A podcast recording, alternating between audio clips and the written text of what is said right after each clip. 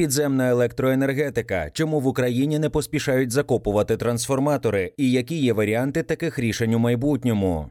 Одне з найактуальніших питань при підготовці до нового опалювального сезону як убезпечити енергетичну інфраструктуру від ворожих атак. Це, зокрема, стосується обладнання трансформаторних підстанцій, які забезпечують перетворення та розподіл електричної енергії. Від них залежить, чи будуть зі світлом наші домівки, лікарні, магазини, підприємства чи офісні центри. Здавалося б, інфраструктуру можна надійно сховати під землею, щоб захистити від обстрілів російських терористів. Але є технічні нюанси, які цю ідею роблять нездійсненною, принаймні щоб вирішити за короткий проміжок часу безпекові проблеми в умовах війни. Проте амбітні плани зеленого зеленого відновлення України, які враховують масштабну розбудову поновлюваних джерел енергії для скорочення викидів вуглецю, не викреслюють із порядку денного цю технологію. Наскільки взагалі можливе перенесення електричної енергоінфраструктури під землю навіть за мирних часів, наскільки великих інвестицій це потребує, та які протиріччя може викликати, Майнд дослідив на зарубіжному досвіді.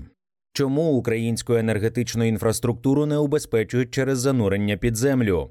Готуючись до наступної зими, оператор системи передачі НЕК Укренерго не ховає свої трансформатори під землю для безпеки, а використовує інші засоби не лише тому, що це дорого і довго. Ніхто ніде у світі не закопував під землю трансформатор напругою 750 кВт. Існують підземні підстанції нижчого класу напруги, але вони одразу планувалися і проєктувалися як підземні. Це не те саме, що закопати в землю вже придбане та працююче наземне обладнання, яке має своє місце у схемі підстанції, пояснили в прес-службі НЕК. Також існують інші проблеми. Найочевидніша високовольтні трансформатори 330 та 750 кВт, які використовуються на підстанціях, мають великі розміри та вагу. Габарити однієї фази трансформатора напругою 750 кВт, 12 метрів в довжину, 7 метрів в ширину і до 12 метрів в висоту. Загальна вага понад 300 тонн. Під час роботи вони виділяють багато тепла і можуть нагріватися до 90 градусів за Цельсієм і вище. Якщо тепло не буде ефективно відводитись, обладнання від перегрівання може вийти з ладу.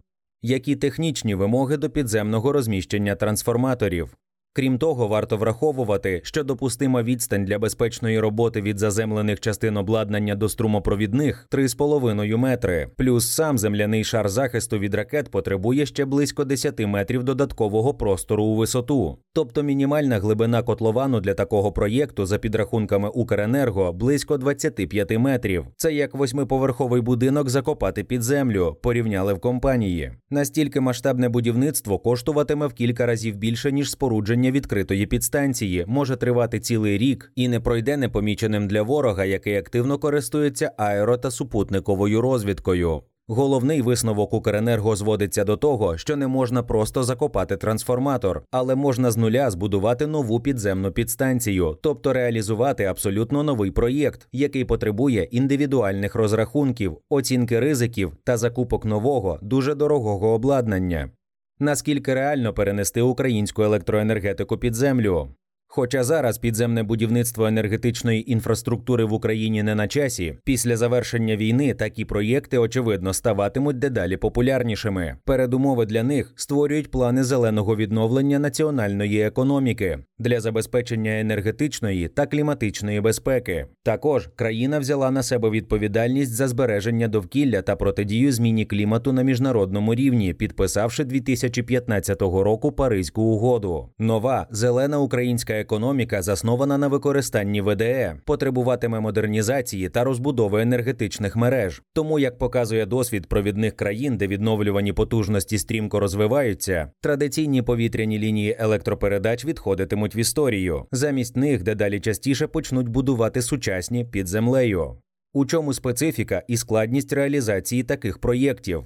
Окремі висновки про це можна зробити з австралійського проєкту Humelink. Він передбачає будівництво 360-кілометрової лінії електропередач у штаті Новий Південний Уельс. Це найчисельніший штат Україні, який прагне відмовитися від використання вугілля та перейти на відновлювану генерацію. Значну частину Humelink, що пролягає територією фермерських угідь, пропонується прокласти під землею, щоб не обмежувати аграрне виробництво та скоротити викиди вуглецю. Компанія Transgrid оцінила вартість підземних робіт у 18,7 мільярдів доларів. Висока вартість стала приводом для того, щоб лобіювати будівництво дешевих повітряних леп. Мовляв, це дозволить зберегти більш низькі тарифи для споживачів, але фермери та екологи виступили проти. Вони назвали кілька причин, чому варто інвестувати в підземну енергетичну інфраструктуру. Повітряні лінії електропередач збільшують ризик пожеж, особливо під час погодних катаклізмів, шкодять біорізноманіттю через розпилення токсичних гербіцидів на значній висоті для боротьби з бур'янами, потребують більших витрат на технічне обслуговування та загалом сприяють підвищенню викидів парникових газів внаслідок пожеж.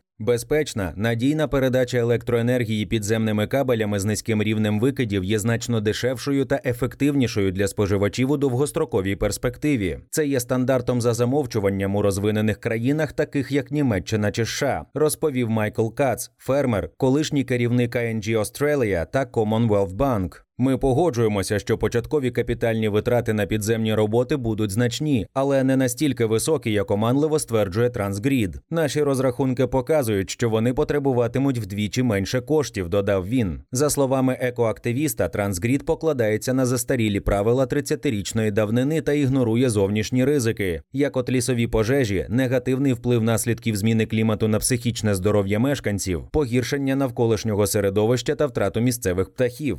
Проте у Transgrid не поспішають погоджуватися зі згаданими аргументами, а тому відкладають будівництво HumeLink, сповільнюючи тим самим енергетичний перехід Австралії на відновлювану генерацію.